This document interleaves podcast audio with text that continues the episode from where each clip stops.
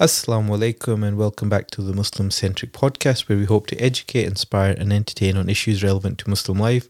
And I am your host, Aman.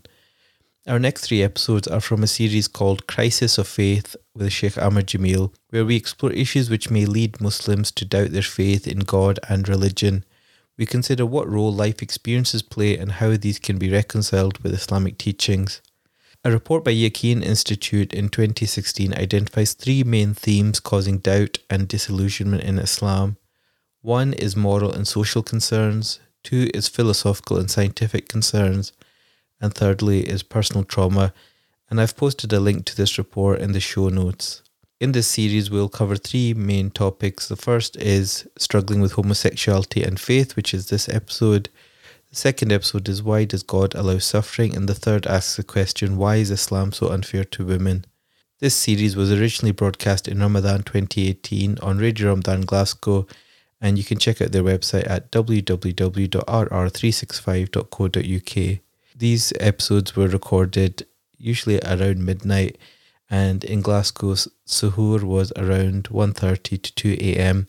So sometimes you'll hear us eating during the show just uh, in preparation for Sahur. So apologies for that. And the first episode is not the greatest quality, but it's a, really important topic. So I thought I would share that with you anyway. Also, at the end of the first couple of episodes is an addendum which we covered in the following week, and I've just added that onto this episode so that the same topic is discussed together. The shows are hosted by myself, uh, Aman, and my co host Abdul Wadood and we're really grateful to our resident Scottish born Islamic scholar, Sheikh Amer Jamil of the iSyllabus program and Unity Family Services. And again, I've given his details in the show episode notes uh, if you need to find out more about him. Remember to support the podcast. You can rate, review, like, and share wherever you get your podcast from, as it helps other people find the podcast. You can also subscribe to our YouTube channel, where hopefully we'll be releasing more online content and also remember to keep in touch on social media. And please do get in touch if you are benefiting from the show. So until next time, Assalamu alaikum. Bismillah ar-Rahman ar-Rahim. Assalamu alaikum and you're listening to Radio Ramadhan 87.7 FM and uh, tonight's show is Crisis of Faith. So every Sunday morning, uh, which is late night Saturday night, um, you've got a special show um, with myself, Aman Durrani, and we've got my co-presenter Abdul Wadood. Assalamu alaikum. Wa alaikum assalam man. How you doing? Good, Hamda. How's the fast going for you? Alhamdulillah, good. Uh, today was a bit tougher because of the, the lovely weather. Absolutely. Well, alhamdulillah, yeah. Good. Yeah. Can't complain. Can't Better than expected. So, yeah, yeah. Um, we're very fortunate actually. We've got um, Sheikh Amer Jamil joining us uh, every uh, week, and we're going to talk about quite an interesting um, topic. Because if you remember from last year, if you tuned in, we did this series of shows called Cradle to the Grave, and the idea was that it was talking about many personal issues that were affecting us um, as Muslims in our day to day life. And one of the big issues that um, I think is facing many of us as Muslims and as a religion is people that become disillusioned with their faith and start have start to have doubts. And I think this is a very real thing that we thought would be really important to discuss because either sometimes people will feel that you know this thing doesn't exist and we shouldn't discuss these sort of issues. But Abdul Wadood, I think we felt it was really important. Certainly, you know, it fits into a wider context where the whole aspect of faith in wider society is being questioned all the time. Uh, people are very much, you know, use people like Richard Dawkins, it's people like Sam Harris talk about this whole idea of all faiths have, you know, are problematic fundamentally. Never mind Islam, but sometimes they focus on Islam, and so I, I think it's it's becoming more of more of an issue for us as a community, but also looking ahead for the next ten to twenty years as well. Yeah, yeah. There's a lot of uh, cultural norms that have been the well, have been challenged, particularly right now. Especially well, I'm from the academic arena, I guess, and seeing a lot of what would be considered completely uh, out of character of like the traditional kind of societal norms. Now we're getting challenges on all fronts, from you know from the whole gender identity side of things, right through to you know even how the family is seen. So yeah, you're definitely right. We've got, we've got it's we're living in very different Yeah. times. Yeah, And I think it's certainly part of somebody's um, process of, uh, you know, if they're young, in terms particularly around their adolescence and teenage years, they ask a lot of questions, try to work out their identity. But also later on in life, I think if people have had bad experiences with, it, you know, growing up as as uh, you know, with with Islam or have very negative associations with their religion, and they can start to doubt um, or wonder why they're doing things. Is it and is it just for cultural? And I guess it links in very much that Islam encourages you to debate and to consider Yeah. and not just blindly follow. Um, so at this point, I think I'd perhaps like to formally invite Sheikh Amer and welcome him. Assalamu alaikum, Sheikh. Salam wa rahmatullahi wa barakatuh. So thank you once again for spending uh, or making time for us to um, come on the radio. I know Ramadan's uh, a bit of downtime for you normally in terms of getting away from quite a hectic schedule for you. Supposed to be. Supposed to be. Um, but we really appreciate it. And uh, most of you will know Sheikh Amer, who's very active in the community. He's um, one of the founders of the iSyllabus program, but also is involved with Unity Family Services and very much has this finger on the pulse in terms of social issues and community issues. And I know that this is an an ongoing debate. And Sheikh, I think it's fair to say you're probably facing more and more of these inquiries of people that have doubts about their faith or they have relatives or family members that start to question their faith as well. Yeah, not just myself. Um, it's obviously I'm in touch with other scholars. Um, what, I mean, it's interesting what you won't, you wouldn't expect it, but with all the, the trouble that's happened, obviously in, re, in recent years in Egypt, um, there's been a lot more people having. Uh, so this is not like a, a problem just happening for us as minorities in not in non-Muslim countries, but even in Muslim countries, majority Muslim countries, countries like Egypt, um, countries like Saudi Arabia, uh, there has been a lot um, more of this kind of issue happening in those societies as well, and um, with with people eventually even leaving Islam as well. So it's not just a problem which um, I'm having with, say, um, scholars in the West. I'm having these same discussions with scholars in the East as well. And has it always been part of, his, you know, historically, a process isn't okay for people to question, you know, ask some of these fundamental questions about God, about belief, about Islam, uh, you know, and, and following, you know, they're following as Muslims. Is this quite a new contemporary issue, do you think? I think. I mean, if you look historically, Muslim scholars used to used to debate uh, amongst themselves. Used to debate with um, people of other faiths, and they used to debate with like um, you could say the atheists, like the philosophers they were called at that time. I mean, if you look at um, what's called Hujjatul Islam, the proof of Islam, um, uh, Abu Hamid al-Ghazali is famous for taking on the philosophers of his time. So they did critically engage. I mean, one of the reasons they started to study or study in logic was because that's what um, the other side was using as in terms of argument. So they would use they would use um, that knowledge and then um, basically frame it in um, a Muslim discourse as a as a rebuttal. So this is, I think, this has been going on throughout um, history. Um, but I think, like you're saying, because of the current climate, um, you know, religion's not cool anymore. Um, religion's not the religion's not the great thing. anymore. I mean, one of the things I was, subhanallah, I was just um, contemplating. Just if you drive about um, uh, and you go from, I was in I was in Arran a couple of weeks ago, and nearly every town I'd go to, I'd see a church. And this is the thing that the church or the mosques in our, our faith is like the, the cornerstone of the community. And these are massive like churches. And even now here, you know, when I'm driving, sometimes I'll see a church and then, uh, maybe within, within like, um, definitely within a mile, I'll see another church. So this used to be, um, part and parcel of society. That this was, you know, uh, religion was a, a major force. Now it's the tide is is changing. Especially, um, we've seen it more in other faiths like the Christian Christian faiths with churches closing down, congregation numbers falling. Um, with the Muslim Muslim community, it's not been as apparent, but definitely there is uh, with the onset of modernism, of like you said, the kind of uh, aggressive uh, new atheist kind of movement by Dawkins and so on, um, and then also um, just the, the the fact that in society God's being questioned. Um, is a godless society in a sense. I remember stats years ago they were talking about I think fifty five percent believed in some sort of faith, but they said that this would um, very soon, within the next ten years, it would be the it would be the opposite. So fifty five percent would be atheists or don't believe in, in an organized religion or something. So it's definitely you could see the tide was going to to turn. So because it's because it's it is um, debated a lot. It's it's it's, um, it's, it's questioned all the time. Um, religion is ridiculed as well. If you look at comedians, they they make no qualms about ridiculing Jesus or, or, or religion or faith. So because you're in that environment, and like you're saying that even in Muslim countries it's happening, is because Muslim countries are no longer isolated as a global culture. They're all on the on all on the internet. So what affects people here generally will affect um, people globally. And if you go now to Muslim countries, you see the effects of globalization. You see the same culture which you're used to here over there maybe slightly different, but that's I think that's the age we're living in now.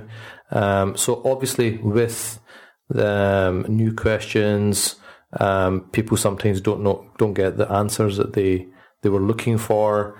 Um, they conform when they're they're young, but when they go to university, they're uh, up against new ideas. If they don't have a framework, and if they don't have answers, it's very easy for their their religion to become very shaky. And I think this is where um, so, for example, for, for, from our perspective with iSyllabus, we've been working very hard in the last six years of, of making a curriculum for 11 to 16 year olds.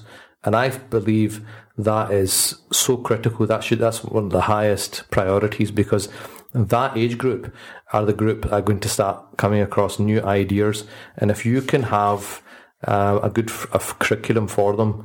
Alif Ba Ta, I'm sorry, is not going to do it anymore. Do you understand? So they're going to come across um, critical questions, and if they can get answers at that age, that can safeguard them. I was in Hajj, and a brother came up to me. Said, Sheikh, I want some advice. I obviously got to know me. I said, okay, what is it? He goes, my son's 17 years old, and he's saying, I don't know if I believe in God anymore. I don't know what to do. So the problem is that if, if we don't have, if we don't disseminate education in our community, the father doesn't know what to do. He doesn't know how to engage with his son. He doesn't know where to go. And this is where all the, the, the problems are arising now. And it's only when that problem happens and it's 17 years old, he's going to come and speak to someone like me. Whereas if say we say I'm just saying I'm not saying it would have happened, but say he'd been through like something like iSyllabus for schools from 11 to 16, would he have the same issues? Well, he might have had some questions, but he'd have somebody to go and speak to, mm-hmm. and he'd have some framework. But this Alif Ba Ta education that we're giving our kids is definitely not going to prepare them for the, the modern world, and um, we can only expect to see a rise in these kind of issues. Yeah. And it's really interesting Is um, I'm aware of a case where um, there's a young person who basically goes to like uh, you know madrasa Islamic school type thing, you know, three four times a week, and you know you start to have these questions about why am I praying? Why do I need to pray? And he was asking the teacher and after a while, the teacher got fed up in this uh, in Glasgow, and, and, the teacher said, "Look, these questions you have in your head are like whispers of the shaitan, and so you just do it." And actually, you know, when, when I spoke to him, you know, I spent a long period saying, actually, you know, it's you know spent most of the time talking about it's okay to have these questions, okay to ask, okay to understand, because in this society, you know, and when you're growing up, and actually adolescence, such a key stage that you should, you know, you are trying to work out what's going on, and and you know, you got a lot of questions, and unless you have an avenue to start exploring that, you're going to just say, okay, this is not for me, or I can't fit into this. And we talk about so much about how Muslim numbers are increasing, the more Muslim converts, but we don't talk about how many Muslims are leaving as well, exactly. you know, and I think yeah, that's yeah, the yeah, big issue. Um, it's interesting because so I guess we're trying to talk a bit about the wider framework of this issue about a crisis of faith. We've called it, yeah, and exploring this. And there's some research done and some articles about they've they've tried to break down some of the topics and the themes of why people have doubts about the religion. Yeah, yeah, yeah. So that's uh, that was done by the Yaqeen Institute for Islamic Research, and primarily that was based on American Muslims. And what they basically found was you could split those kind of issues that presented problems for people of faith, specifically for for Muslims in America, as in three kind of categories. So we had like kind of moral and social concerns. So that's like moral and social norms, ethical norms. Um, our topic today is about homosexuality, so that'd probably be captured in this idea of social norms. Um, and the second category was much more pertaining to things like the, of a theological nature, so philosophy, um, whether God exists, um, questions about how scientific knowledge and science itself can be reconciled or reconciled with uh, with faith and belief in a God. And uh, finally, the the kind of the quite a quite a difficult one, as I'm sure you're aware of as well in your in your profession, is that is that of personal trauma.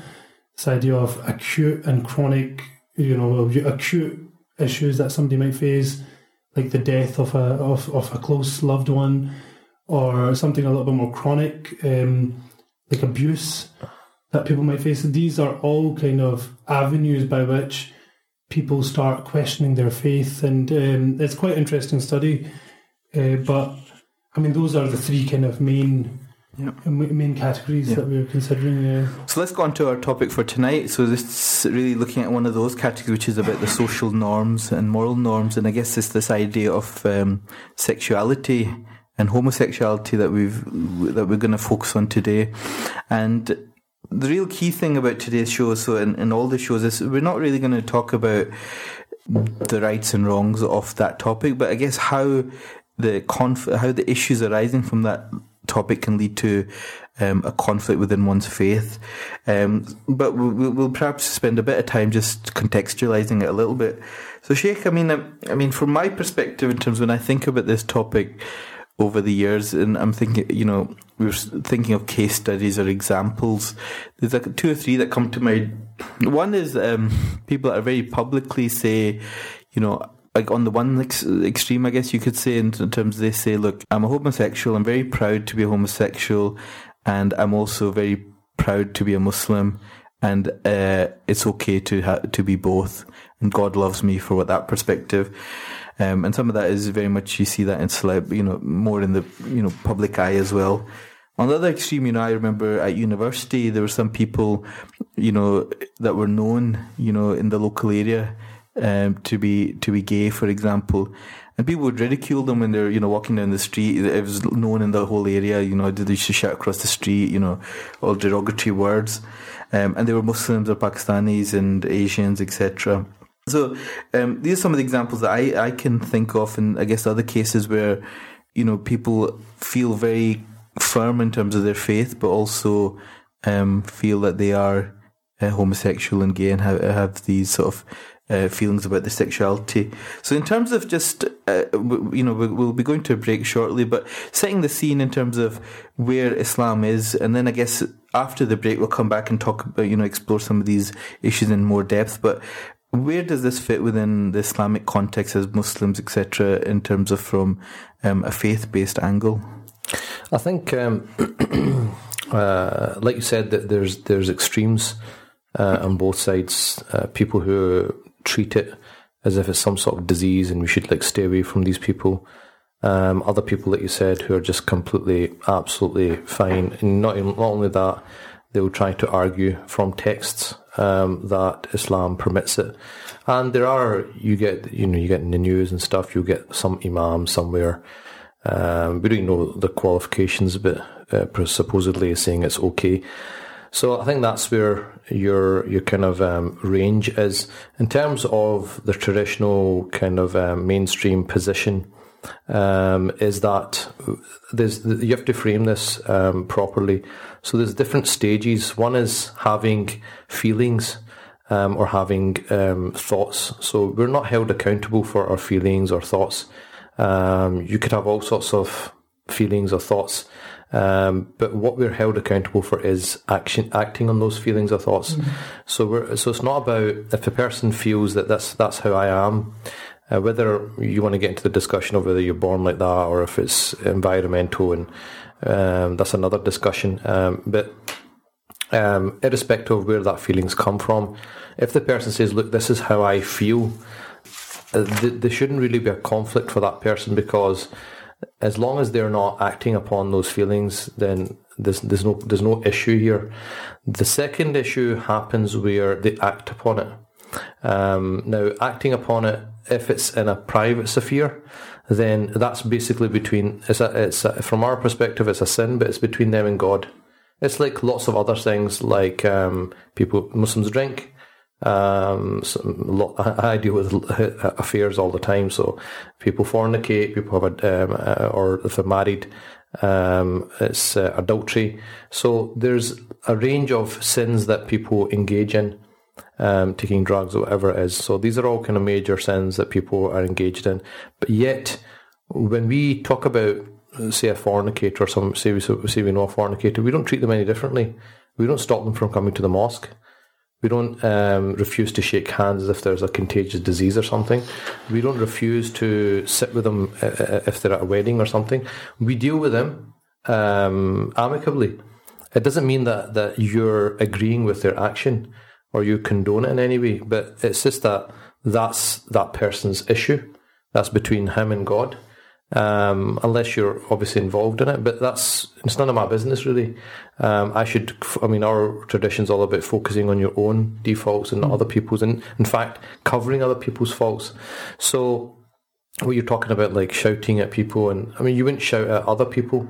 So why? I, I don't understand why we um, single out homosexuality or sexuality issues uh, over and above other things that are going on in our community. Do we do we have a drugs problem in our community? Definitely, right? Do we have um, other issues in our community which are, are, are, are, not permissible? Of course, it's going on all the time.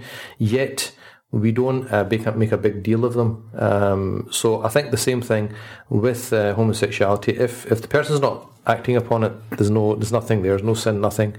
Um, and if they're acting upon it, it's like somebody fornicating, but in their own private sphere. That's between them and God. The only time the Sharia gets concerned is, or like, um, like uh, um, when there's outward manifestations of these sins. So, so people who outwardly drink go out into society openly do these things because then what happens is that encourages other people, encourages um, sin to spread. So the only time that that becomes an issue is where that becomes an open manifestation. So that's the that's the kind of different levels you could say. So it's not all the same. can't just say well all homosexuals are condemned. They're not. Um, so th- that's one thing. And also, I said, like I said, it should not be treated. We shouldn't single it out in some way um, that that we would treat these people differently from say another type of sinner. So there's lots of people, lots of Muslims who are not perfect. Um, none of us are perfect. We all have some element of sin in our lives um, to a, a, larger or lesser extent. This is where we have repentance, we have tawbah, and we, we do good actions to wipe out our bad, bad actions and so on and so on. So somebody who's in that situation, even if they're involved in sin, um, they're still Muslim. They still believe in God. They still believe in the the texts. Um, they can still be a Muslim, uh, but be a sinful Muslim. I mean, it's not a good state to be in. But like I said, I know I can give you uh, loads of examples of sinful Muslims, um, and that's you know something that that's between them and God, and they have to rectify. And we leave that between them and Allah Subhanahu wa Taala. We're spending a bit of time talking about the premise of these shows, which will be every week, um, and this idea that there's many issues facing Muslims in terms of causing them to doubt their faith and leaving their faith as well. And one of the ones we're talking about this week is this whole idea of sexuality and uh, in particular homosexuality. Um, and Sheikh, there's various different statistics about wider society that, um, for example, how, how how much of it you know how prevalent this is. And so there's the Office for National Statistics says maybe about one and a half percent are either gay, lesbian, or bisexual. And um, another report in, by Kinsey says it's closer to ten percent. Um, and I guess the, Muslim community is not immune to these wider trends as well. But if we take, I'd like to expand a little bit. So you talked a bit about before the break the three different categories almost where um, people can fit in to help think about this issue. So this idea where sometimes people think maybe this these acts take them outside this Islam in terms of they're not Muslims, and you kind of clarified that a little bit. Are the examples from the Prophet's time, peace be upon him, or uh, we know obviously the, the stories of Hazrat Lut, etc. So where does that fit into? Because you know this uh, how how how have we almost throughout throughout the centuries in history the examples of how you know people have approached this uh, whole idea of homosexuality because um, it because it is as you said it's not a new issue uh, not a new thing No, it's not. Uh, Like you said, um, Allah subhanahu wa ta'ala talks about this in in uh, in relation to the Prophet Lut, um, and it was not it was it was impermissible, it was not acceptable, which means it was happening, and it's not that um, uh, this is just something that has happened now. It's all of a sudden come to the fore, and it's never been there before. No, I think historically it has been there, um, but it's always been viewed as um, a sin. Um, so, I mean, alcohol is impermissible, but has alcohol been there throughout Islamic history? Yes, there are people who have been. I mean, when we know of, of people who were um, sometimes in high positions in Islamic society that were drinking. So, um, these. I mean, in fact, there's a there's a, there's a, a person at the time of the Prophet Sallallahu who was a uh, he kept drinking and he would get punished and he would keep drinking and get punished, get getting punished and, and I remember the Sahaba reading about the Sahaba were cursing him because um, obviously somebody that's engaged in sin, the Prophet has just told you not to do it. You keep doing it, and uh, when they try to when they try to curse, and this comes back to your your thing of name calling and and um, making people feel uncomfortable. Um, the Prophet said, "Don't don't curse him." Because he loves Allah and he loves His Rasul, right?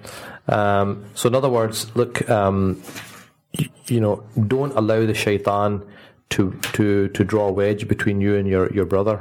So he didn't he didn't he didn't say, look, this guy's a kafir or whatever. He just said, look, um, he's a human being. He's got a weakness, uh, you know, it's a sin. That's um, between him and Allah subhanahu wa ta'ala. Maybe he'll repent, maybe he'll change his ways, but don't curse him right? Don't curse him. So we don't curse people. This is not our uh, tradition.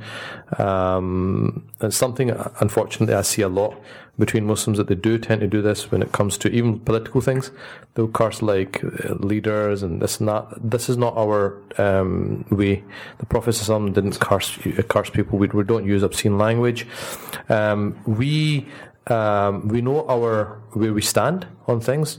We don't compromise. We say, look, this is what we believe. We're not going to change. I'm not going to change uh, the religion to make you feel better. Uh, but um, you're still my brother. Um, I still love you for the sake of Allah subhanahu wa ta'ala. I still want the best for you. You know, love for your brother, what you love for yourself, so on. All those things still apply. Um, but this particular aspect of your life, I can't agree with. But I'm not going to make it a bigger issue than, than it should be. But Sheikh, I mean, we see other religions have changed their stance on mm-hmm. this issue, particularly within Christianity, you know, and ac- acceptance of that. I mean, would could some people argue why is Islam not changed, or is it a matter of time until Muslims and Islam also changes this attitude like these other religions have? Yeah, and I think you have to then uh, think of what is the impact been on those religions by um, by just going with the flow, uh, by just going with whatever society is saying is okay. Has that um, been beneficial for them or not? Has it actually increased their adherence? Um, has it actually made people stronger Christians or not? Do you understand? So, um, yeah, that's an easy thing to do. Just go with the flow and just change everything as you feel like it. But um, we're people of methodology. We're people of um, you know, um, um, we have structures, uh, how we how we frame things. There are certain things, the certain boundaries that we have. Um, depending on the te- kind of text we've got, there's a degree of flexibility, but we don't change things. So, if, for example, in the month of Ramadan, right, um, Muslims have been fasting Ramadan from the beginning of the uh, advent of Islam until now. It's still the same. Um, we read the same Quran. It's still in the Arabic language. If you if you compare that to other religions, we're not the only nation that fasted. Christians used to fast, Jews used to fast. In fact, different opinions of, of that verse. يا أيها الذين آمنوا كتب عليكم الصيام كما كتب على الذين من قبلكم لعلكم تتقون that you who believe the um, fasting has been prescribed for you as it was prescribed for people before you right and then the, if you look at the tafsir it says that Christians and Jews used to fast some opinions where they used to fast Ramadan like us others said that they used to fast uh, but it wasn't the same as us. But then what happened was um, they they fasted like us in terms of not eating and drinking, and then what happened over time they changed it. Right, so this idea of changing things is has been in other religions um, more than ours. Uh, and, and, and that's that's the reason why we can have full faith and say this Quran that we have in front of us is the same Quran which is revealed to the Prophet ﷺ. We're the way we're practicing, the way we're praying right now, the way we're fasting right now is exactly the way that we were taught. Um, other religions don't have that. Um, what they had in the beginning and what they have now is very, very different. So I'm not surprised that they will just keep um, changing things. Um, but um, it's not about us looking at other people and saying we should follow other people. It's about us looking at what is right and wrong, and if what, what is right, we stick to it. I guess you know one aspect is that because Islam has kept true to its tradition in that in that regard when compared to other faiths like Christianity. Doesn't that lead to like a larger force pushing against Muslims that might have these thoughts? You know, this idea that this society accepts me for who I am, whereas Islam doesn't. You know, there's this idea of sin associated with homosexuality. How would somebody going through that kind of get through that? Yeah, I mean, uh, this is where the conflict, I guess, uh, there is for people because you're living in an environment where everyone's saying it's, it's fine, it's not a problem. If you go to accept counsellor, so that's fine. Embrace your embrace your sexuality. If that makes you feel good, then go with it. Um, and that's, I mean, that's nothing that we don't have control over that. Mm. But what we have control over is our our faith and how we want to practice it. And we say, look, this is a faith, irrespective of of whether um, I can, uh, you know, I, am fully adhering to it, or you're fully adhering. I mean, one question question I get often by non-Muslims is, "Oh, well, you you guys don't drink? Yeah, we don't drink. Oh, but I know this guy Muhammad. He drinks. I know this guy. He he he he goes out with. Um, he, he has girlfriends and stuff. I know this guy. He eats pork. I know this guy. So the thing is, what we have to say is, well, that's what you, the religion is one thing, and what Muslims do is a complete different thing. And I, and I, I have to explain to them that look, people adhere to it in different ways. Not everyone wears a hijab, right? Mm. It's an hmm. obligation. Not everyone prays five times a day. That's an obligation. So does that mean that we should say, well, because hijab's difficult, we should do it with hijab? Because prayers are difficult, we should just make it easy, do, do two instead of, of, of five. Ramadan's a bit long now. Why don't we just kind of say, okay, you can drink, you know, but you can't eat? You know, we not, we don't do that. We, we don't compromise. We say, look, no, this is a faith. Um, and, uh, we, we try our best to, to adhere to it. We try our best to, um, live up to it. If we fall short, then that's do we ask uh, forgiveness from mm. God. But it's not it's not um, a fatalistic thing. We're not people of despair. We don't despair just because we've fallen into sin. Um, sin is a natural thing that will occur. Um, only prophets were, were protected from, from sinning. Everybody else is going to fall into some type of sin uh, at some level. Obviously, we have minor sins, we have major sins. Some sins are, are worse than others. But um, no one's no one's perfect, and we don't have this idea of despair that because I'm in this particular sin, that's it. I'm you know I've got no hope in Allah's mercy. And Allah subhanahu wa taala says this one of my favorite verses. قل يا عبادي الذين أسرفوا على أنفسهم لا تقنطوا من رحمة الله. Oh, you, uh, you uh, my slaves who have transgressed against themselves in terms of sinning, mm. do not despair in the mercy of God. Inna Allah Allah subhanahu wa ta'ala can forgive whatever He wants. So we don't fall into despair hmm. at all. And we have hadith, like the, the, the hadith many people know about the 90, the guy who killed 99 people. Now, if somebody can kill, he ends up killing 100. So if somebody can kill 100 people and still um, find uh, uh, Allah's mercy, then I don't think there's many people that have killed a hundred out there or even killed one person. So if there's hope for people like that, then there's always hope. Or the, the hadith about the prostitute who gave water to the dog and Allah loved that action mm. and forgave her. So just because someone's having this conflict, um, th- they know that it's sinful to act upon it. Even if they end up acting upon it, okay, it's a sin, right? But you're still a Muslim. You're still a creation of God. You still have a connection with God. Um, it's not the end, you know, it's not the end. Don't make it bigger than what it is.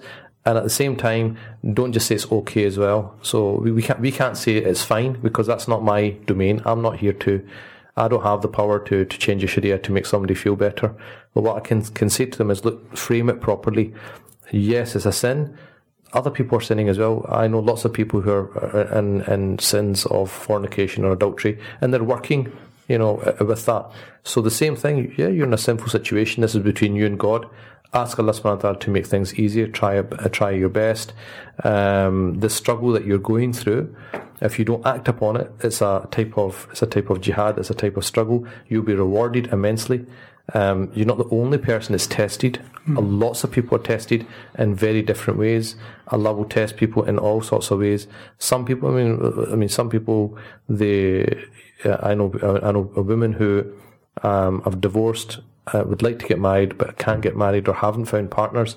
Do we just say, well, they've got sexual needs, so they it's, it's unfair, so they should just be able to uh, exercise whatever they want to do. No, we have to say, look, no, uh, um, uh, relations are going to be only permitted in marriage, not out with marriage. So you can't just um, just because you feel sorry for somebody, you can't just say, well, I'm going to just ex- relax the rules and just go and do what you do whatever you want. So that's they're not the only people that have these issues. Other people have them maybe in different ways. Um, but we all have to struggle and try our best. Shay, can I just um, clarify a few things from, from some of the things you mentioned. One of them was a few years ago when this, you know, so-called Islamic State, ISIS, was very much prominent in the news. There's this whole thing about how they would be throwing homosexuals off high, tall buildings. And I remember a discussion at that time was uh, somebody who had these sort of feelings of homosexuality said, well, actually, look, if this is the way, if this is the punishment for homosexuals, and I, you know, I'm, I, I have these feelings as the way Allah's made me, then there's clearly, you know, no place for me in this religion because I can't be accepted for who I am. Mm-hmm. And you've touched upon that latter bit, but this idea of punishment for um, homosexuals and stuff, and we know all the deviant stuff from Islamic State, so it's not really a model of where we're where we're at. But that whole that was the idea of perpetuity. Can you clarify in terms of in the Sharia, is there certain punishments for being homosexuals or committing homosexuality? Yeah. So so um, the first thing is, like you said, ISIS is not our our go to place to get our Sharia. In fact, uh, if you want to know where not to or what not to do, is just look at them and do the opposite. So that's the first thing. In terms of second thing is um, state administered punishment is a complete different level. Uh, in our reality, um, we live in a, a non-Muslim country that we're never going to deal with what's called hudud punishments. Uh, that would only be for an Islamic state a proper one uh, where the Sharia is, is implemented. And also, it's up to the people in power to implement um, that if they feel that the conditions are appropriate for that. There's also a, a, a very important principle in hudud punishments where any any uh, iota of doubt, you always avert the, the punishment. So um, let's take another one. Um, say uh, stealing, right? So um, we know that um, for a thief, the, the hand gets cut off. There's lots of detail before that actually happens, right? There's lots of exceptions to it, and so I can't get into it. But what I'm saying is that, uh, for example, uh, Sayyidina Umar um, didn't apply that rule when there was a year of famine because he said, look, people are not stealing because of deviancy, they're, they're stealing out of need, and therefore we can't implement this. So there's a lot of uh, things to discuss about that. In terms of homosexuality, there's no clear cut punishment in terms of that all the, the, the scholars agree on. What they did was they, they, they viewed it similar to fornication. So it was, it was, the way that fornication would be punished. For, uh, homosexuality was punished very similarly to it. Um, so it's viewed almost like a uh, similar kind of sin. Um, th- the reason why you have all these other ones mentioned is because the, they, they all differed. There's no there was no clear text. So some said we should do it like this, some said we should do this, some should we should do that. So these are all opinions that have been mentioned, but there's no agreement over what exactly you're supposed to do. However, they viewed it on par with fornication. So just like a heterosexual person would get punished for fornication, uh, a homosexual person would get punished in the same way. Like I said, if it was done out in the open, if it's a, if it's a, if it's done in open, but if it's done in privacy where there's nobody else uh, apart from the other person that they're doing it with, then that's between them and God. Unless they bring it to the judge and say, "I do these things." Right? The the, the, the, the the state's not going to get involved in private affairs. That's between that person and God. So what I would say is that the the it should be viewed very similarly to the way fornication would be viewed. So it's basically relations outside of the the only permissible way, which is an institution of marriage. Okay, and another uh, issue, Sheikh, was um, perhaps related to this that you've just mentioned. Marriage is in Islam. We always, you know, my understanding is, you know, there's always Allah's created us with these natural desires and you know lusts, etc. And you know, often a halal, uh, you know, for everything there's a, like a halal outlet for that. So whether it's you know, in, particularly in terms of sexual desires as well. Part of the issues is obviously if if somebody has these sexual desires, we, we talk about marriage as as an outlet for that, or as, as one of the functions of marriage is to help, uh, you know, uh, have a halal outcome for the, this sort of um, desire. Somebody that's homosexual, so you know, I, I know a number of situations can happen. So either they will say, "Look, I can't get married to somebody, and so therefore I can never have an outlet for these desires, and therefore I have to, you know, find other outlets."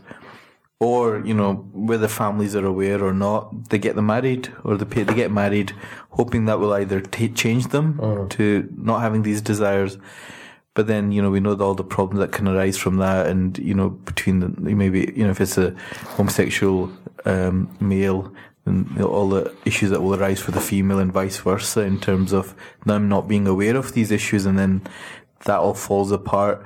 So can you help us understand a little bit in terms of how we make sense of that and how we deal with these situations. If if the listeners having these sort of thoughts, these struggles, so actually, where how do I get a halal, uh, uh, you know, outlet for this? And should I get married or can't I get married? And you know, I'm getting pressured to get married. And uh, maybe that will change me. Maybe I'll, you know, things will be okay. Or inevitably, is that going to ruin somebody else's life as well? Yeah, I, I would say, look, um, for for somebody uh, who who has those tendencies and knows that they cannot fulfill the rights of the other partner, they should not get into that relationship. They shouldn't get into a marriage. You're not allowed to oppress another person um, because of something that you're you're dealing with. In fact, just let's take homosexuals to one side. Some people should not get married right? Because again, it's a general principle. If you feel that you're going to oppress your uh, your partner um, then you're not supposed to get married either until you, you, you change your ways. And some people, um, it's only recommended for them to get married because they have no desire as it is. So, you know, you do get even heterosexual people will have uh, no need to, to, to, to get married or remarried. Um, so that's the first thing. Second thing is, so I would I wouldn't advise them to, to get married. I think um, I mean there's been been cases where there's marriages of convenience, so like a uh, like a gay guy will, will find like a, a lesbian Muslima and they'll get married, you know, just for the family's sake. But then they, they agree like not to have any relations and stuff. I don't agree with that either. I don't think we should pretend uh, and, and and make up something which really is not really workable. Um, they should just say, look, I, I'm just not I'm just not inclined to marriage. We we have have people in our history who never got married. Imam Nawawi got never got married. Uh, Ibn Taymiyyah never got married. There's a number of uh, prominent people who never got married, uh, women as well. So it's uh, it's not the norm, but there are people who just don't get married. They have no need to get married. So they just look. You don't have to say I'm homosexual. Just say that I don't have any need to get married. Second thing is in terms of the outlet. Um, like I said, there might be people who are heterosexual and they haven't had the chance to get married and they're getting old. We can't just allow fornication for them. So the same same way we wouldn't allow it for anyone else if it gets to a stage where they feel that they're going to fall into sin in terms of fornication, at that point masturbation becomes permissible. So um, there is a possible outlet um, via that mechanism when there's a, a, need for it. We were talking about homosexuality, uh, and uh, in the studio we've got Aman Durrani and uh, Sheikh Amer, who's helpfully come along to discuss this quite important issue. So just before the break, we were talking about this idea of you know homosexual partners faking marriages or like you know getting in marriages or convenience marriages and the like and Sheikh Amer you talked about some of the kind of potential solutions or avenues that they can go down or people that may have um, these tendencies to go down to prevent acting on on their on their feelings and thoughts. Um, do you have any other indications or any other ideas of? Because it can be quite an isolating um, experience, I'm sure. Do you have any other insight from your role? Um, I, I, would say that that um, I mean the cases that I have dealt with in the past. Um, again, families don't know. Sometimes they're in shock. They don't know how to deal with it. Should I cut ties off? Do I engage? Do I not engage? Um, and, and my advice is, has generally been, look, um, you should you should not cut your ties with that person. Um, like I said before, for me, the way I look at it is that the person, if they're acting upon it, is is engaged in a sin. Just like if your son was on drugs or or had a girlfriend or something, you're not going to cut ties with with that person. You'll just obviously you you tell them, look, what I disagree with what you're doing, and um, but but that's about it. You know, in terms of life, you get you, get on with life, and it, the person's an adult, they they have to take responsibility for their own actions. Um, in terms of you said, like you said, it can be quite a lonely experience, um, and um, and I think where I mean, if you're lonely, you then go and find company. And if the only people that accept you are other people um, who have the same uh, sexual tendencies, then you're you're putting yourself in that uh, environment even more and more likely to, to, to do something which is not going to be acceptable. So um, that support mechanism around around the person, especially the siblings. Um, if you've got siblings, you shouldn't you know um, use derogatory terms. Don't put the person down. Don't keep reminding them of it. Just treat them like a normal person. Um, and I'm not saying that you have to accept what they're doing, but just like lots of things that, that people do that we don't accept, we still get on with them. And if your neighbour's homosexual and says, "How how you doing?" You're going you you're, you're not going to blank them, are you? Going to say, "Yeah, how are you doing? It's fine," you know. But you have a ch- you just talk to them normally that you talk to anybody else mm. the exact same way. So I think um, um, we have to be a bit more compassionate. Uh, if you think of the the way the Prophet was with sinners, he was very compassionate. Um, he was very um, kind, and I think that kindness, compassionate compassion doesn't go away when it's uh, dealing with someone who's got sexuality issues. Um, so I would always give encouragement to siblings to be supportive. Don't try and be negative. Don't remind them of these things. Don't push them further away from you because if you push them further away, they will go elsewhere. Um, for parents, I know it's a difficult thing. Um, I've had a few cases, but the same thing I've said. Look, if you if you cut yourself off, um, then um, they may go into another type of life, even further away from from from uh, you know like practicing their faith. So it's better that they're still practicing some aspects even though the one this one thing that we're not agreeing with. So I always say to parents, as, as hard as it might be for you to accept it, um, the person's an adult, they have to make their own decisions in life. They're accountable before God. If you've done your job bringing them up, teaching them right from wrong up until the age of puberty, after the age of puberty, person's an adult, they're responsible for their own prayers, their own fasting, all their own actions, and uh, all you can do is engage with them. But engage with them um, in a in a level headed way. Don't get emotional. Don't get angry.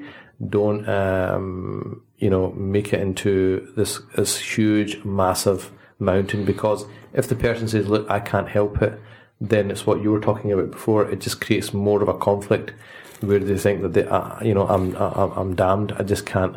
Uh, I, I can't um, function anymore. And we, we know that sometimes people do get suicide uh, suicidal thoughts Mm. Um, and then it gets to a point where they just cut off and they just leave their community or they leave their family and just go into uh, another world and you won't never see them again. So that is that's obviously that's um, something that I don't think we should um, we should ever allow to happen. Yeah, and in that case, that you know that inevitable aspect of if you've ostracized somebody uh, from their family, from their community, and they do they do leave you know they go into this life. What what is what is it, what can be done then?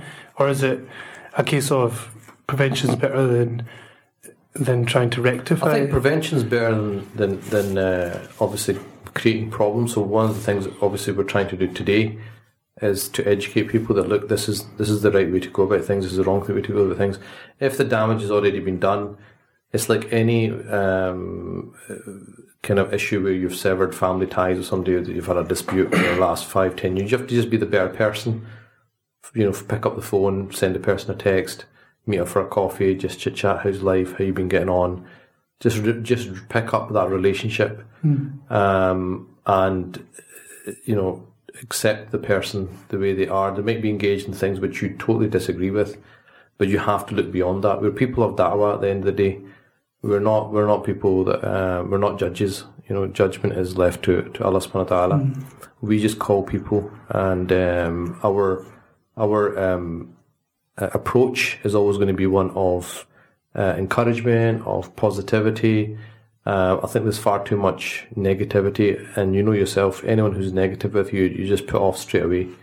Nobody wants to hear it, so you have to basically. It's like um, I remember um, the, the one story of uh, we were taught, we were, one of our teachers are telling us, it's not completely related to this, but what happened was there was a gathering where, you know, there's a gathering of like um, lessons and dhikr and quite a kind of uh, you what you'd quote unquote say is a pious gathering. And there's a man who came and he was engaged in a number of sins. And so people kind of looked at him like, what are you doing here kind of thing, right? Shouldn't you be in a pub or something, right? you know what I mean? Um, so the, the sheikh saw this, that, that, that they made the, man feel uncomfortable, right? So he, he, he called the man forward and said, sit next to me. And he knew the man, and he knew that, okay, he's got, the guy's got a hundred faults, right? But he's got this one good quality, and the one good quality he had was he used to, he was very generous. He used to donate a lot to good causes. And so whatever topic he was talking about that day, he changed the topic to sadaqah and the and the virtues of sadaqah and the person does sadaqah is like beloved to God and this and that and all the reward. So this guy was sitting there who's got all these umpteen things wrong with him. The one thing that he was actually good at, the thing that he was doing good, you know, he felt encouraged by the sheikh that, oh, okay, I've got, you know, I'm, I'm not that bad after all. I've got something I'm doing right. Or maybe I'm doing a hundred else things wrong, but at least there's one thing, you know, eh, maybe that will be my door to salvation.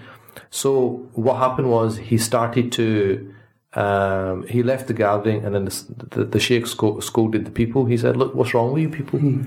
Why were you looking at me? Who are you to who are you to judge people? Who are you to look down at other people? You, you, you know, if you want to look down at anyone, look down at yourself. Don't look down at hmm. anyone. That's not your domain. That's not your your purpose in life."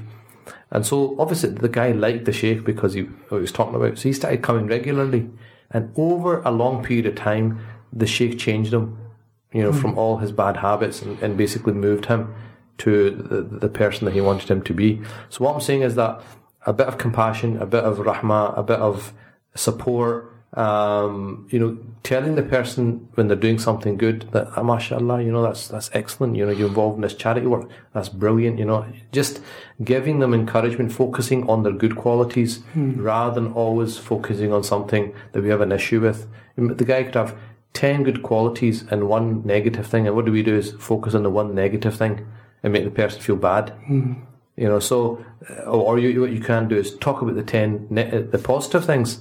And then you can say, look, well, this one thing you still need to work on.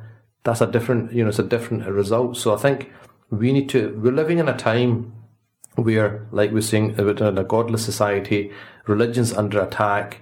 There's an aggressive atheist movement uh, Islam gets, we, we, don't get to get into Islamophobia and the media. And I mean, it's just, you know, you're getting bombarded all the time, right? This is the time we're living in. People are struggling with their, their faith, right? Um, we know that people are involved in all sorts of stuff, which is not permissible. Um, but our approach to that is not to judge them.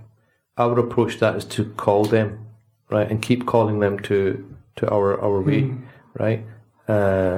قل ادعو إلى سبيل ربك بالحكمة Allah subhanahu wa ta'ala says call to the people call to the way with wisdom mm. right so be wise don't uh, uh, and also the Prophet said bashiru wala tunaffiru give people glad tidings don't don't don't push them away don't don't don't, don't um, um, you know kind of um, palm them off so in a time when religion is difficult when when a time when um, practicing your faith is becoming difficult, then we have to we have to make things easy for people. We have to be a bit more accommodating. Like I said, that doesn't mean that we change our religion. I can't change it. Whether I live up to that or not, I have to say, well, this is what the Sharia says. Whether I'm doing it or not is a different matter. That's that's my own weakness if I don't do it. But the Sharia is a Sharia. I'm going to try my best to try and be there. If I fall short, then you know Allah's uh, Allah's Allah's mercy uh, is is uh, encompassing. He knows I'm living in a very difficult time. He knows the environment I'm living in. He knows all the challenges I have, right? And he knows how difficult it is for me to practice, and uh, and it's relative to to that, you know. So mm. somebody who just does the basics in our time might be like some great pious person of the past because it's a lot more difficult now.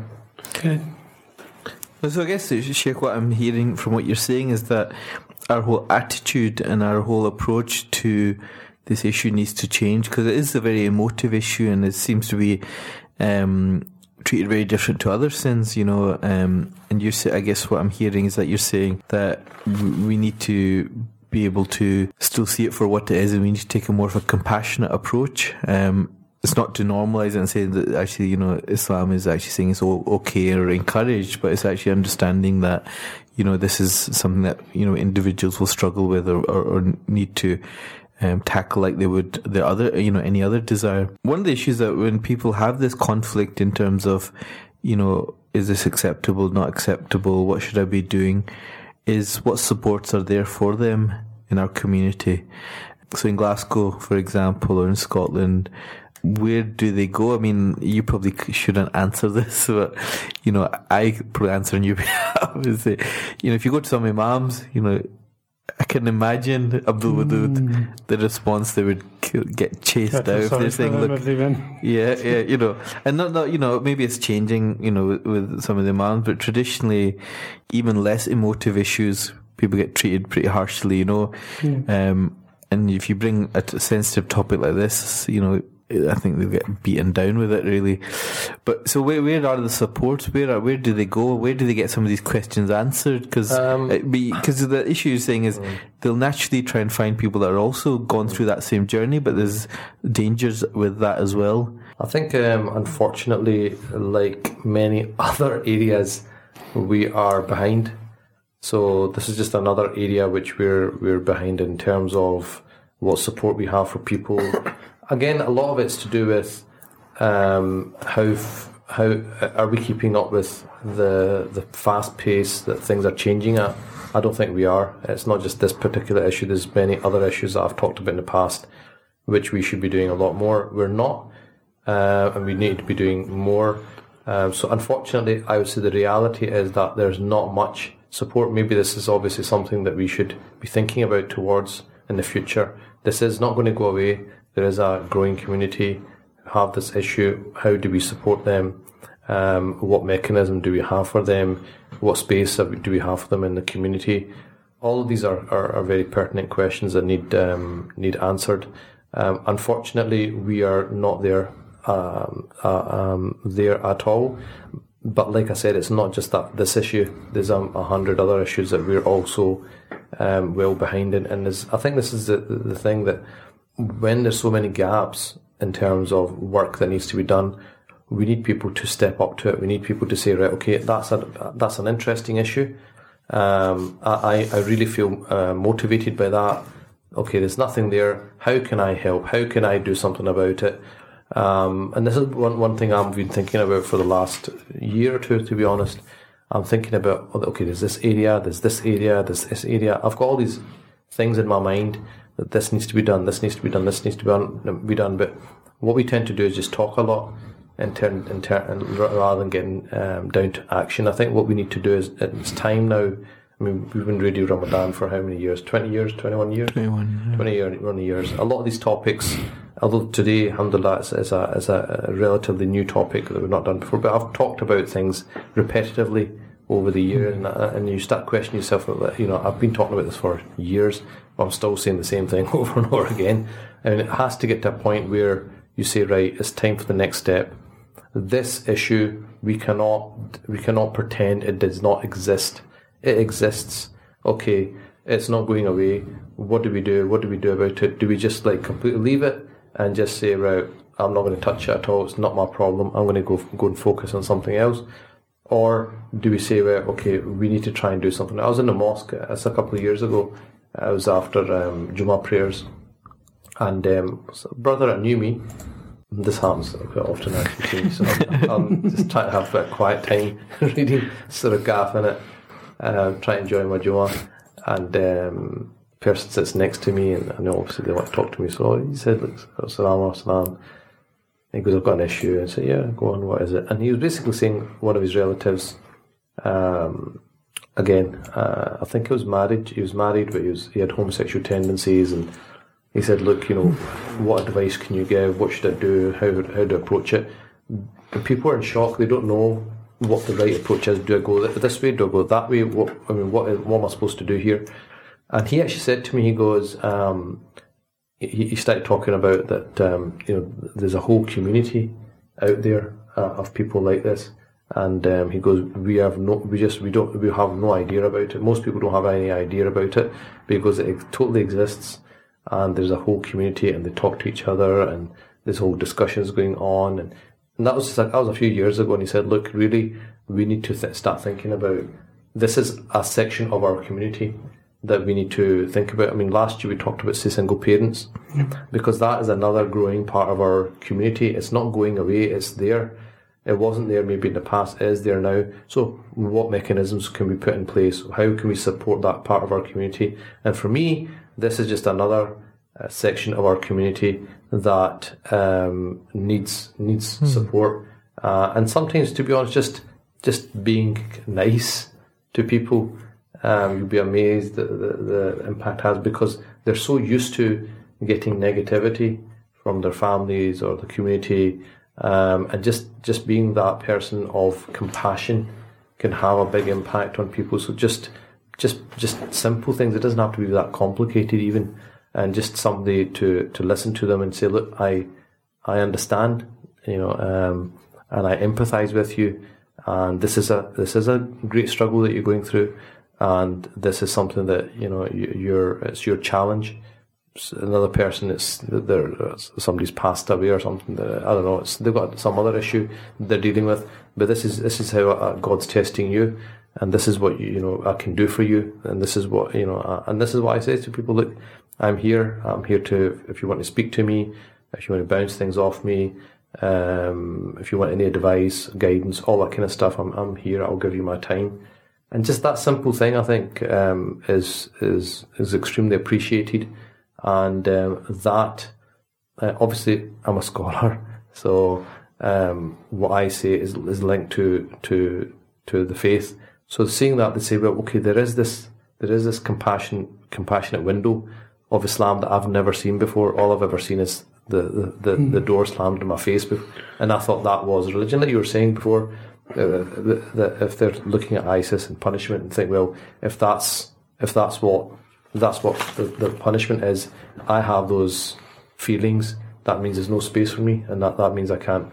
I'm not part of this religion, and then the the the worst thing that can happen is the person leaves.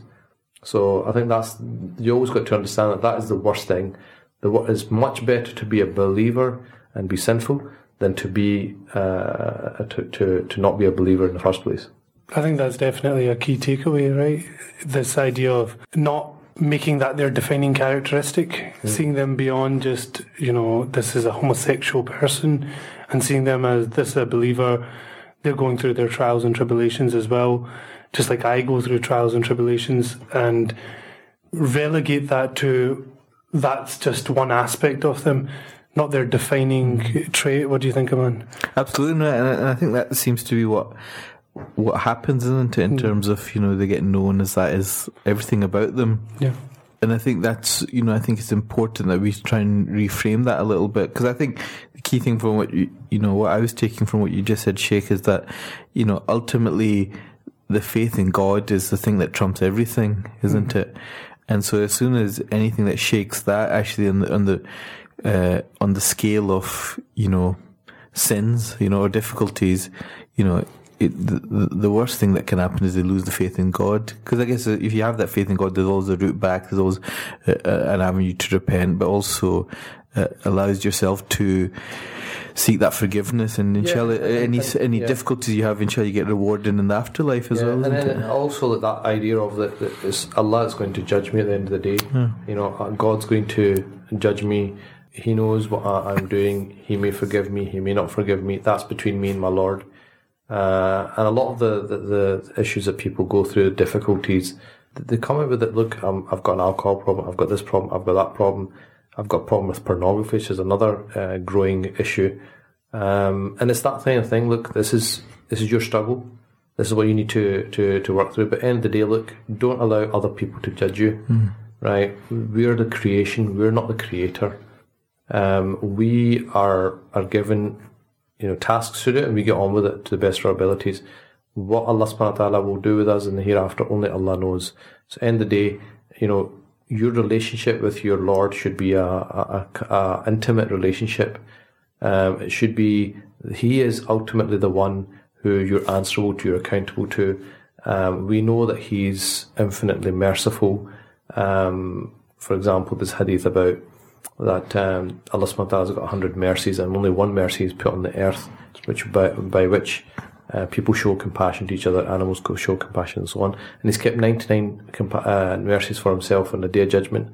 They will show compassion to His uh, creation. So that idea of of um, uh, Allah subhanahu wa ta'ala and this is where like maybe something like 99 names of God look looking at you know studying those names looking at those names the generous the the one who benefits the one who harms. Get building that relationship between you and God this is what um, ultimately is um, is the most important thing. Over and above everything else that happens in life it's about me and my my creator. Um, and I, one of the things I would recommend is people to to just talk to God just like the way you talk to another person, like at night time, whatever time it is. Just speak to Allah subhanahu wa ta'ala. If you're going through a difficult time, just say to Allah. But this this is applied to everybody, not just people with, with these issues. People with general issues. If you're having a difficult time, just talk to God. Just say, Ya Allah, you know, you see, you know what's happening, you know what's in my heart. Um, ask you for guidance, ask you for patience, you know, all of these things, talk to Him and just get in the habit of, of, of talking to Allah subhanahu wa ta'ala, of just making, just opening your heart, just almost like counseling. What was counseling? You basically open up yourself to another person. You let them know what exactly you're feeling.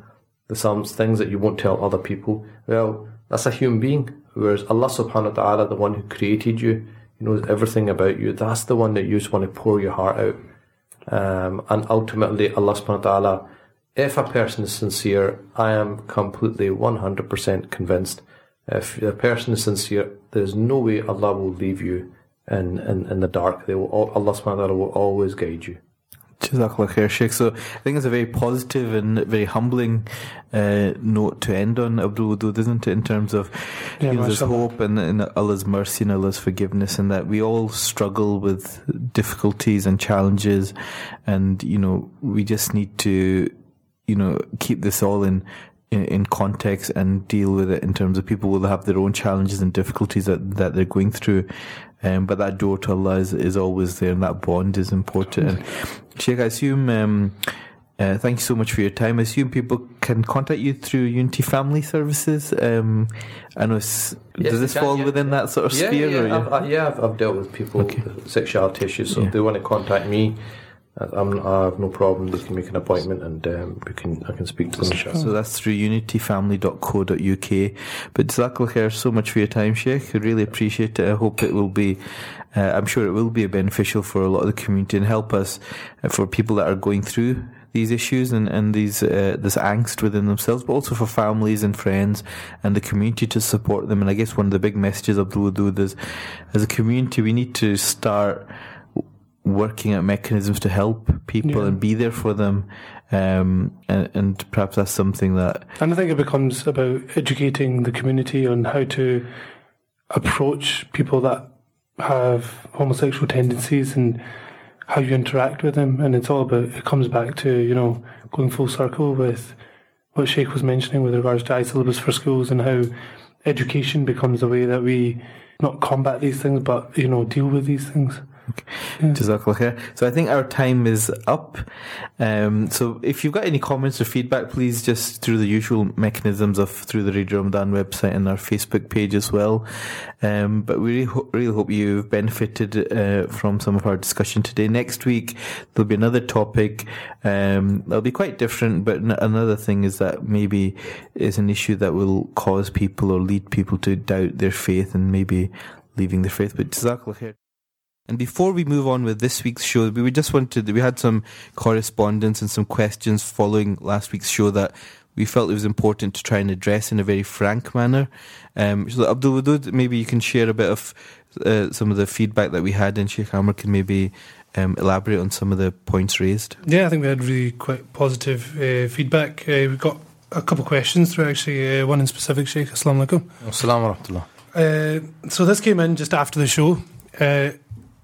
So a Muslim woman was asking me about a lesbian Muslim who wants to get married. She was saying Islam quite clearly rejects sodomy, but there's no mention of other sexual practices that lesbian and some gay men practice. Mm-hmm.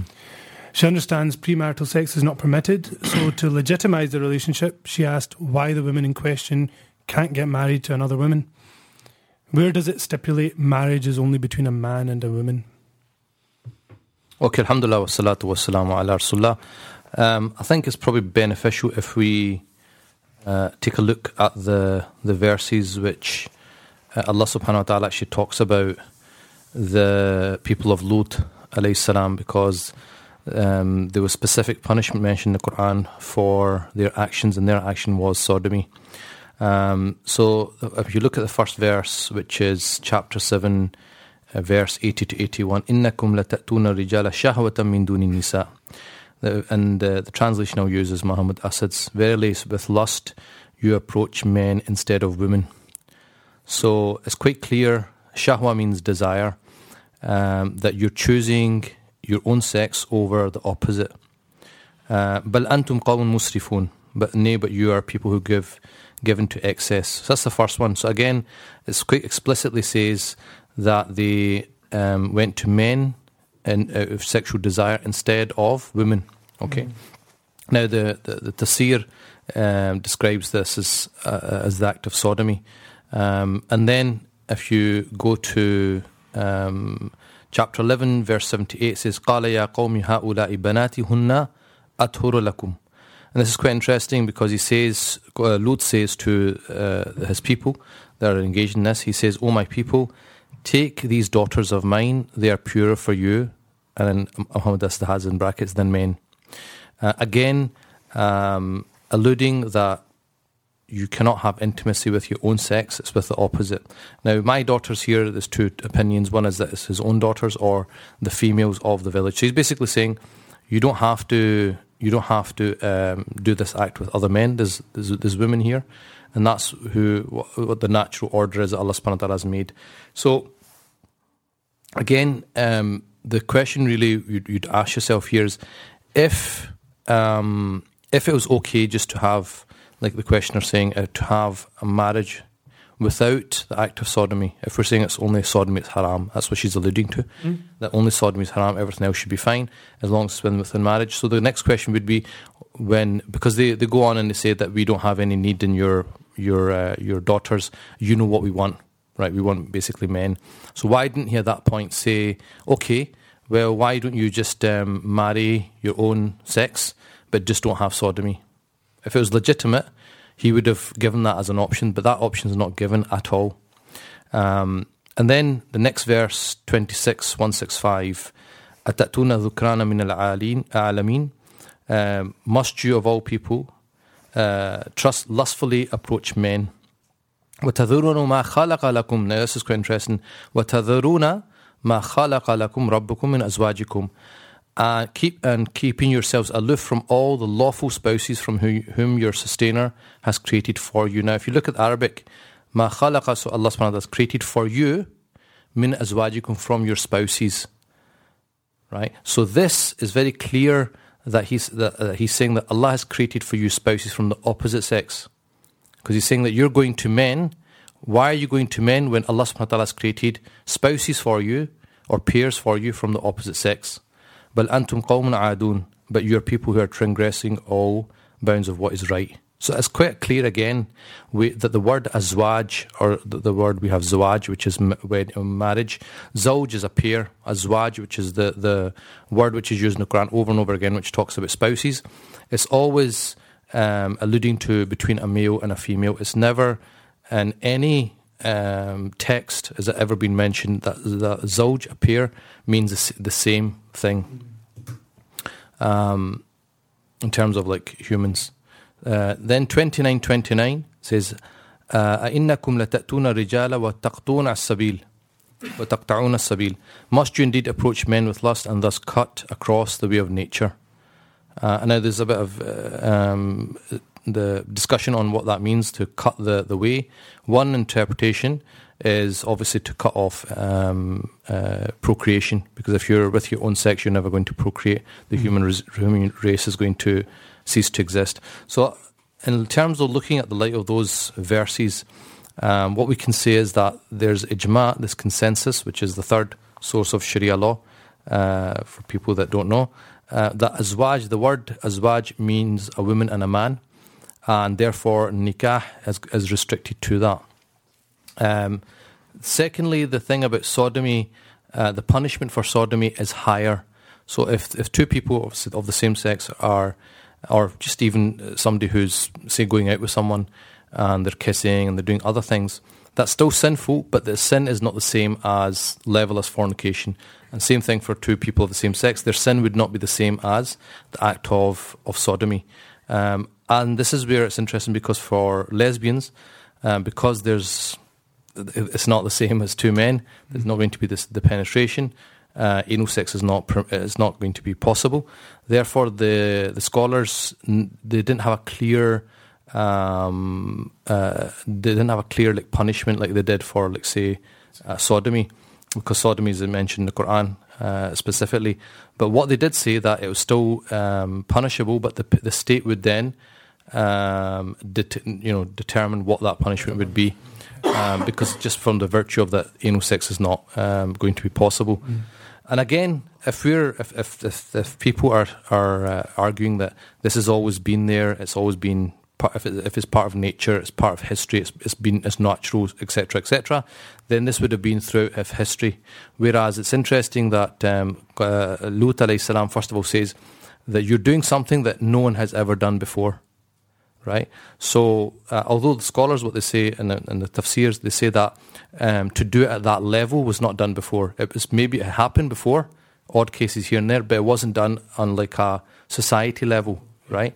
Um, so that's interesting because it's always been in the background. Now it's starting to to the become foreground, yeah. come to the foreground. The second thing is, like I said, that um, uh, Lut salam doesn't give an option, doesn't say, well, okay, um, it's permissible if you just do it without sodomy and it's within a loving relationship between two people, two men or two women. And interestingly, the same thing, if we're saying that it's always been happening, each prophet would have addressed it then if it was, if it was, it was occurring in every uh, nation and generation. The Prophet sallam would have also has said, okay, marriage is between men and women. However, if there are people here in our community who want to do it with their own sex, you can do it, but you, this is the punishment if you do sodomy. So if you don't do sodomy, and, and if you just want to have intimacy within a marriage, then it's fine. But again, no mention. There's no there's no legislation for it at all. Um, and if you look at all the texts we have, none promote same-sex uh, intimacy in any way. In fact, it's the opposite. I'll give you one example from Muslim. It says a man should not look at the aura, which is the nakedness of another man, uh, nor a woman over another woman, nor should a man go under one cloth with another man, nor a woman with another woman. So there's explicit texts to say that intimacy between uh, people of the own sex is not permissible. Okay, Jazakallah khair, Shaykh.